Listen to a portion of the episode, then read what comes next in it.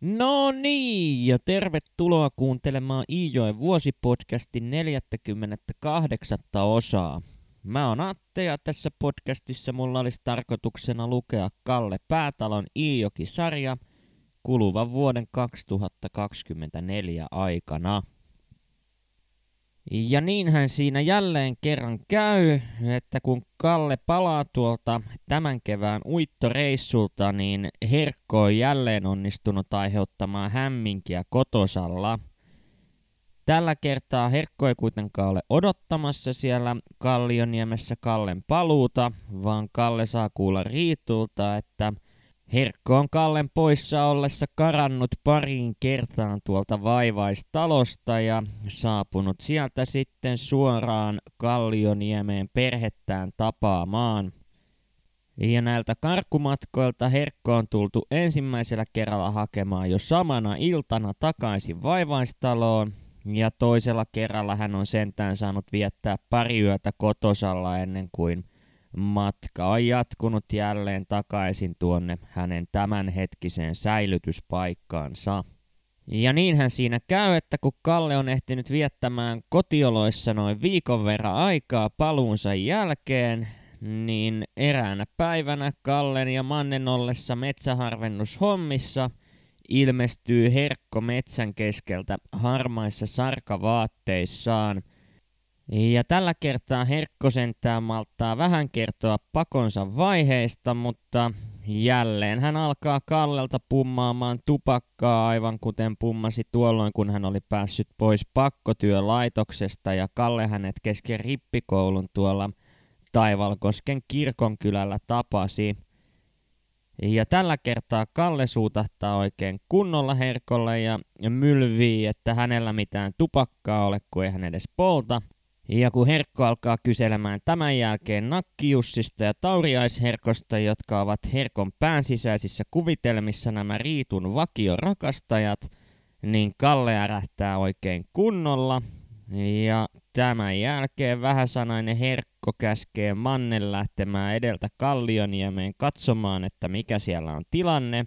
Eikä siinä mene montaakaan hetkeä, kun Riitu alkaa Herkolle huutelemaan lupaa saapua kotiin. Kaikesta huolimatta Riitu ja Kalle kuitenkin tuntevat ennen kaikkea sääliä Herkkoa kohtaan, ja täten he toteavatkin, että ehkäpä olisi paikallaan, jos Riitu kävisi juttelemassa herrastuomarina toimivan Mannisen isännän kanssa. Ajatuksena on se, että josko Mannisen herra voisi puhua kunnan herroille siihen sävyyn, että josko tuota herkkoa ei tällä kertaa tultaisi hakemaan Kallioniemestä pois – sillä vaivaistalo tuntuu yksinkertaisesti niin kovin karulta paikalta herkolle, joka kuitenkin fyysisesti on mitä mainioimassa kunnossa edelleen. Ja niinhän siinä käy, että vaikka päätalojen perhe ei koskaan saa tietää, mitä tuo Mannisen herra on kunnanherroille oikein puhunut, niin herkkoa ei tulla hakemaan takaisin vaivaistaloon ja hän saa jäädä kotiin. Kallea puolestaan tullaan hakemaan, vaan ei suinkaan vaivaistaloon, vaan töihin. Nimittäin Hiltu Nikke tulee eräänä päivänä kyselemään, lähtisikö Kalle hänelle viikaten mieheksi niittämään heinää. Ja siinä kun hetken asia on pohdittu, niin Riitu toteaa, että tottahan toki Kalle lähtee ja Herkko saa luvan hoitaa oman talon niittotyöt. Ja kun Herkkokaan ei ainakaan suoraan kieltäydy näistä hommista, vaan lupaa ainakin yrittää sairautensa sallimissa rajoissa näiden kotitöiden tekemistä, niin eihän Kalle voi muuta kuin lähteä töihin, sillä asiallisen palkankin tuo nikkelupaa maksaa. Ja tämä reissu kestääkin kokonaiset kolme viikkoa, eikä siinä sinällään mitään sen kummempia kommelluksia tapahdu, vaan työt sujuvat ihan hyvissä ja leppoisissa merkeissä. Ja palkan lisäksi Kallelle tarjotaan ruuatkin, joten tällä kertaa suuri osa palkasta ei kulu ennakoihin toisin kuin savotoissa ja uittohommissa, joissa Kalle aiemmin on ollut. Ja loppujen lopuksi Kallelle kertyy palkkaa 300 markkaa, mutta näistä rahoista hän ei itse juurikaan pääse nauttimaan, nimittäin kun hän palaa kotiin – niin saman tien Riitu ilmoittaa Kallen saaneen kutsun Itäpään keisari hoviin heinätöihin. Ja tässä hommassa onkin hieman erityisempi viritelmä taustalla, nimittäin keisari ei pysty palkkaa Kallelle maksamaan, mutta tämän sijaan hän pystyy tarjoamaan Kallelle hevosen, jonka kanssa Kalle saisi käydä maantietöissä tuon heinäurakan jälkeen.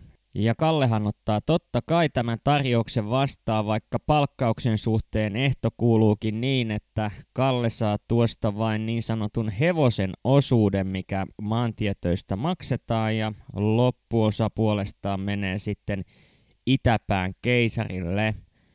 Mutta koska muitakaan töitä ei ole tarjolla, niin eipä Kallella ole varaa ihan hirveästi nirsoilla, joten näin hän jälleen lähtee kohti Itäpään keisarihovia eikä hän pane yhtään pahakseen siitäkään, että ennen noita maantietöitä hän pääsee talossa heinätöiden lomassa viettämään paljon aikaa Annin kanssa. Ja kun Kalle tuonne hoviin asti ehtii, niin saman tien Anni ja Martta ilmoittavat, että he ovat tehneet Kallelle pedin talon pihalla sijaitsevaan pöksään – joten tällä kertaa kolmikko saa nukkua kaikessa rauhassa keskenään, eikä täten pelkoa muiden sisarusten tai itse keisaria hänen emäntänsä aiheuttamasta häiriöstä ole ilmassa laisinkaan. Ja tämähän tarkoittaa sitä, että ensimmäisen yön ujostelujen jälkeen Kalle asettuu jälleen nukkumaan joka yö Martan ja Annin väliin, joskin nukkumisesta ei juurikaan ole tietoa, sillä suuren osan ajasta kolmikko käyttää lähinnä keskenään puhumiseen ja viattomaan halailuun. Ja vaikka Itäpään keisari teettääkin Kallella pitkää päivää ja yöunet jäävät hyvän seuran takia kovin vähäisiksi, niin siitä huolimatta hommat kuitenkin etenevät sulavasti.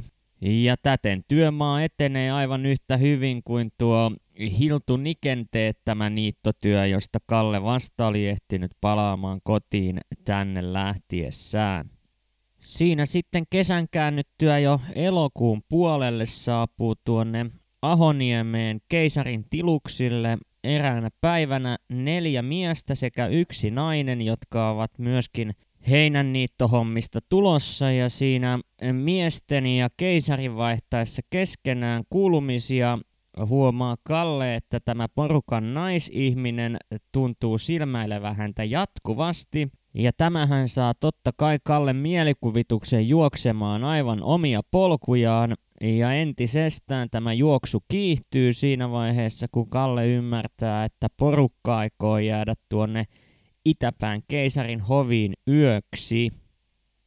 Mutta koska Kalle ymmärtää siinä iltasella iltapalaa syödessään, että ei hänellä ole minkäänlaisia mahkuja päästä lähempään kanssakäymiseen tämän naisen kanssa, niin hän painelee yksin pettyneenä tuonne pöksään ja käy makuulle. Vaan eipä kulu kauaakaan aikaa, kun Anni saapuu myöskin pöksään ja tällä kertaa mukanaan hänellä ei olekaan Martta, vaan tämä seurueen nainen – ja Kalle tajuaa tällöin, että kenties hänellä vielä sittenkin on mahdollisuus tehdä lähempää tuttavuutta naisen kanssa.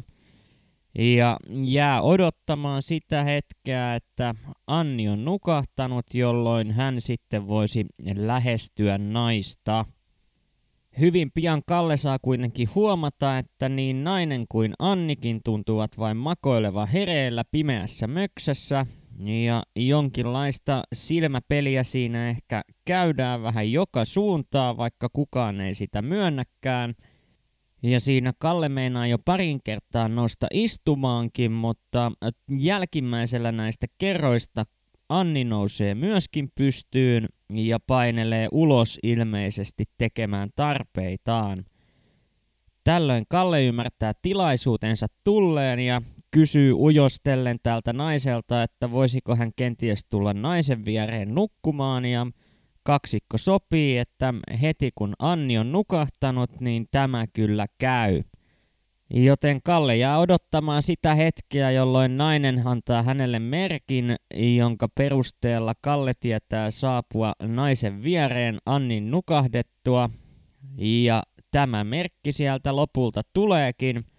Ja Kallehan painelee naisen avoimeen syliin täyttä häkää, eikä siinä montaakaan sanaa vaihdeta ennen kuin kaksikko on jo ehtinyt aloittamaan kiihkeän suuteloinnin. Ja tämähän on Kallelle ensimmäinen kerta, kun hän pääsee toista ihmistä suutelemaan, vaan Kallepa ei haluaisi lopettaa tätä ensimmäisten kertojen kokemista vielä tähän, joten hän palauttaa mielensä aikoinaan Hiltu Kallelta saamansa neuvot siitä, miten naiselle pitää puhua, jos haluaa päästä vähän pidemmälle tällaisissa kiihkeämmissä touhuissa.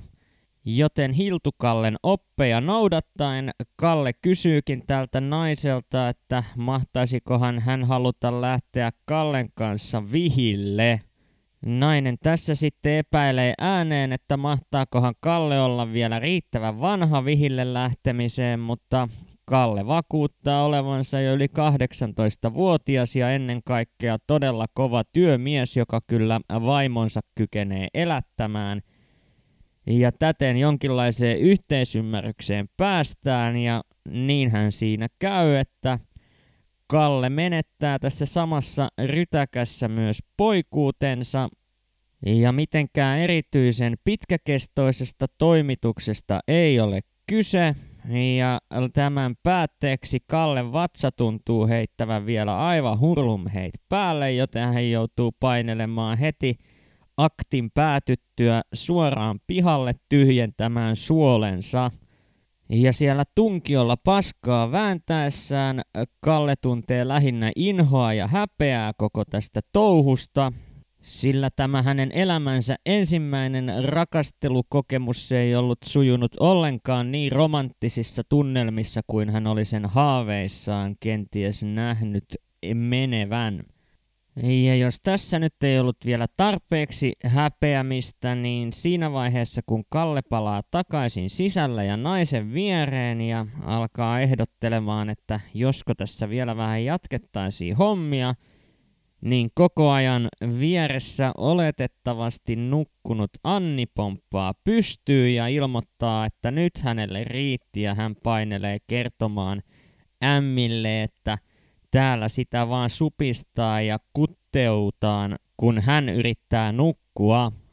Tässä vaiheessa Kalle pelästyykin sitten oikein kunnolla, sillä hän ymmärtää, että jos sana hänen touhuistaan leviää emännän ja itäpään keisarin korviin, niin se voi olla sillä lailla, että hän saa sanoa töilleen heipat ja palata häntä koipien välissä Kallioniemeen palkkarahoja vaille jääneenä. Aamulla keisari tulee kuitenkin hakemaan Kallen normaalisti töihin ja siinä alkaa vaikuttaa siltä, että vaikka Anni uhkasikin kertoa talonväelle Kallen ja naisen yöllisistä touhuista, niin Anni ei sitä kuitenkaan ole tehnyt.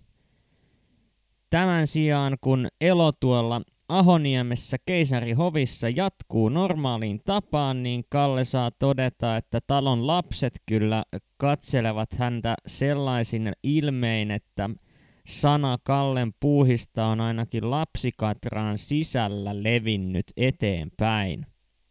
Ja kun tuon romanttisen yön jälkeen aamupala on saatu syödyksi, niin keisari ja Kalle lähtevät hakemaan turpeisista – keisarin karannutta sonnia, joka on jolkotellut omin päiten sinne asti.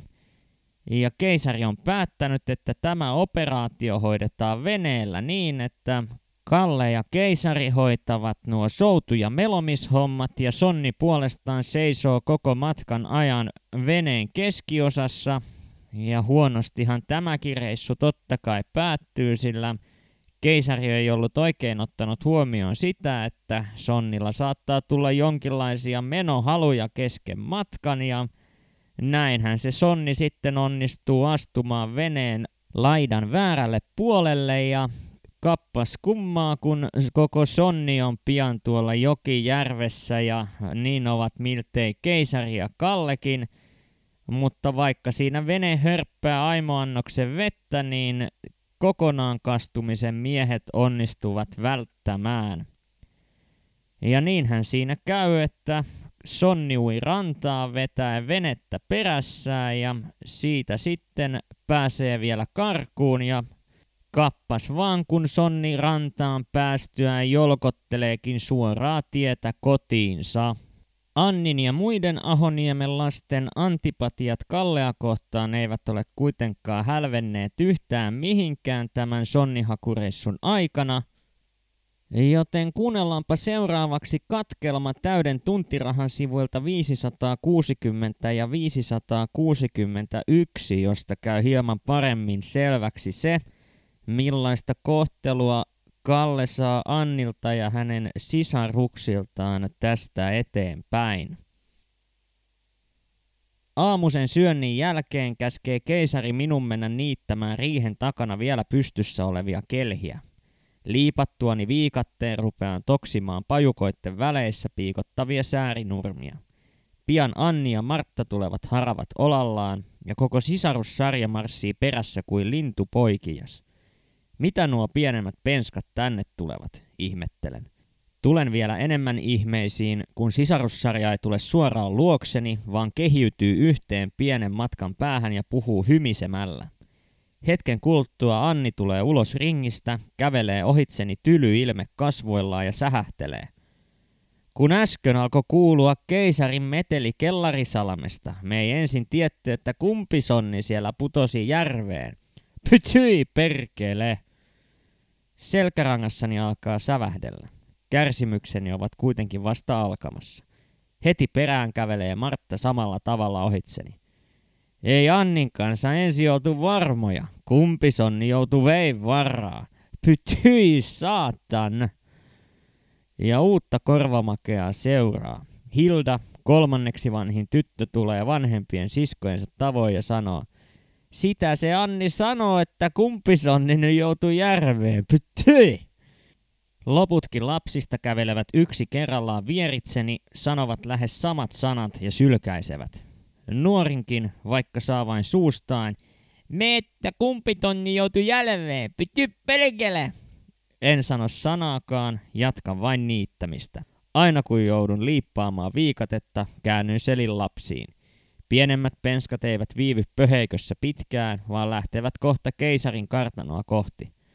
Mutta heti lasten mentyä Anni ja Martta lopettavat haravoimisen ja seisattuvat supattamaan päät lähetysten. Anni kääntyy minua päin ja sanoo kimeän pistävällä äänellä. Sekö on tämä keisari renki jo yhdeksällä toista ja kohta lähtee kahdelle kymmenelle. Joko pian sinun ja se huoran ratuloita päästään tanssaamaan. Taas kerran toivon maan halkeavan ja ottavan omansa. Anni on kuunnellut, kun ähersin ensimmäistä kertaa naisen kanssa. En epäile enää tippaakaan, kun Marttakin alkaa kilkattaa. Niin, sanohan milloin ruvetaan ratuloita tanssaamaan. Kaitse huora sitä ennen opettaa, missä sillä oikea reikä. Annin puhe katkeaa itkun märinään. Hän päästää haravan kaatumaan ja nyyhkii kämmenet kasvoilla. Elä nyt, Anni, en minä siitä välitä, ihan varsi. Vielä tämä helvetin sonni rupeaa tekojaan kaunistelemaan, Martta äyskäisee. Vaikenen ja alan niittää, että pajukot tärisevät. Kiristelen hampaitani, kiroilen ja inhoan itseäni.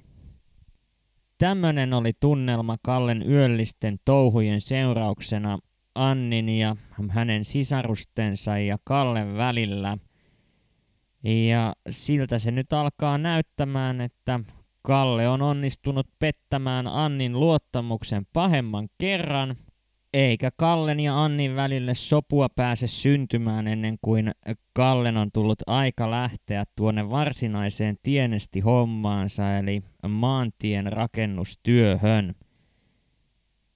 Ja valitettavasti tuokaan työ ei suju ihan niissä tunnelmissa kuin Kalle on toivonut, sillä toisin kuin talvella, jolloin Itäpään keisarin iso laukki toimi moitteetta hevosen hommissa, niin tällä kertaa laukki toistuvasti ärhentelee ja kieltäytyy vetämästä Kallen kärryjä, ja tämä puolestaan aiheuttaa hidastelua noissa työhommissa, joka saa Kallen työkaverina toimivan lapiomies Pesosen ärhentelemään Kallelle melkoisen paljon.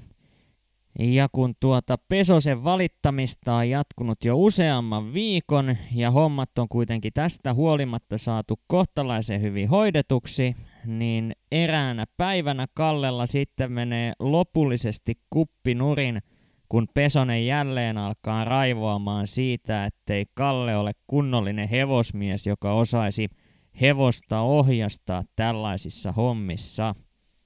Joten luonteelleen poikkeavasti Kalle avaakin suunsa, haistattaa Pesoselle ihan rehdit vitut, ja kun Pesonen ei heti ensimmäisellä kerralla tunnu oikein ymmärtävän, että todellako tämä pojankloppi alkaa hänelle haistattelemaan, niin – Kalle toistaa tämä haistattelunsa useampaa otteeseen ja tämän jälkeen Pesonen lähtee tulemaan nyrkit ojossa kohti Kallea, mutta Kalle ei peräänny vieläkään. Ja Pesosen tarttuessa Kallen rintapielistä Kallen haurastumaan päässyt paita repeää, jolloin Kalle näkee tilaisuutensa tulleen, ottaa Pesosta niska lenkillä kiinni ja heittää hänet olkansa yli painiheitolla maahan. Tässä vaiheessa Kallella kuitenkin menee sisu pöksyyn, kun hän ei ole oikein itsekään edes ymmärtänyt, mitä tuossa tilanteessa on tapahtunut, jolloin Pesonen hyökkää Kallen kurkkuun kiinni ja kaataa Kallen samalla kuristaen, eikä Kalle pyristele enää ollenkaan vastaan. Ja siinä vaiheessa, kun Kallen silmissä alkaa jo pimenemään, tajuaa Pesonen, että mitä tässä nyt tapahtuu ja päästää otteensa irti. Tästä Kalle nousee ylös ja pillahtaa saman tien itkuun, jolloin Pesonen toteaa, että jos ei hänelle kerran kunnon hevosmiestä löydy, niin hän vaihtaa kokonaan työmaata. Ja samoihin aatoksiin on tullut Kallekin, sillä hän ei yksinkertaisesti enää jaksa tuota päänaukomista ja hevosen kanssa tappelua, joten Kalle käy kippaamassa vielä viimeisen kuormansa tuonne maantietyömaalle ja Tämän jälkeen lähtee takaisin Itäpään keisarin hoviin ilmoittamaan, että hänelle riitti nyt nämä työt tältä erää. Ja vaikka Kalle onkin pääosin rehellinen näistä lopettamispäätöksen taustoista, niin sen hän kuitenkin jättää kertomatta, että hän oli Pesosen kanssa päätynyt ihan käsikähmään asti ja itkeä pillauttanut tämän päätteeksi kaikkien työmiesten edessä. Vaan kun työt on nyt Kallen osalta taas Ahoniemessä tehty, niin hän suuntaa takaisin Kallioniemeen ja siinä lähtöä tehdessään vilkaisee vielä Anniin päin, joka katselee Kalleen surullisena ja lopulta kasvojaan pidellen ryntää takaisin pirttiin. Ja näin onnistui Kalle omilla hölmöilyillään iskemään kiilan itsensä ja Annin väliin – ja nähtäväksi jää, vieläkö kaksikon suhde tuosta johonkin suuntaan kehittyy vai jääkö se tällaiseen syväjäätyneeseen tilaan, johon Kalle on sen nyt onnistunut saattamaan. Mutta tähän lähdetään perihtymään tarkemmin tulevissa jaksoissa, joten kiitos kun jaksoit taas kuunnella tänne asti ja palataan huomenissa asiaan. Moikka!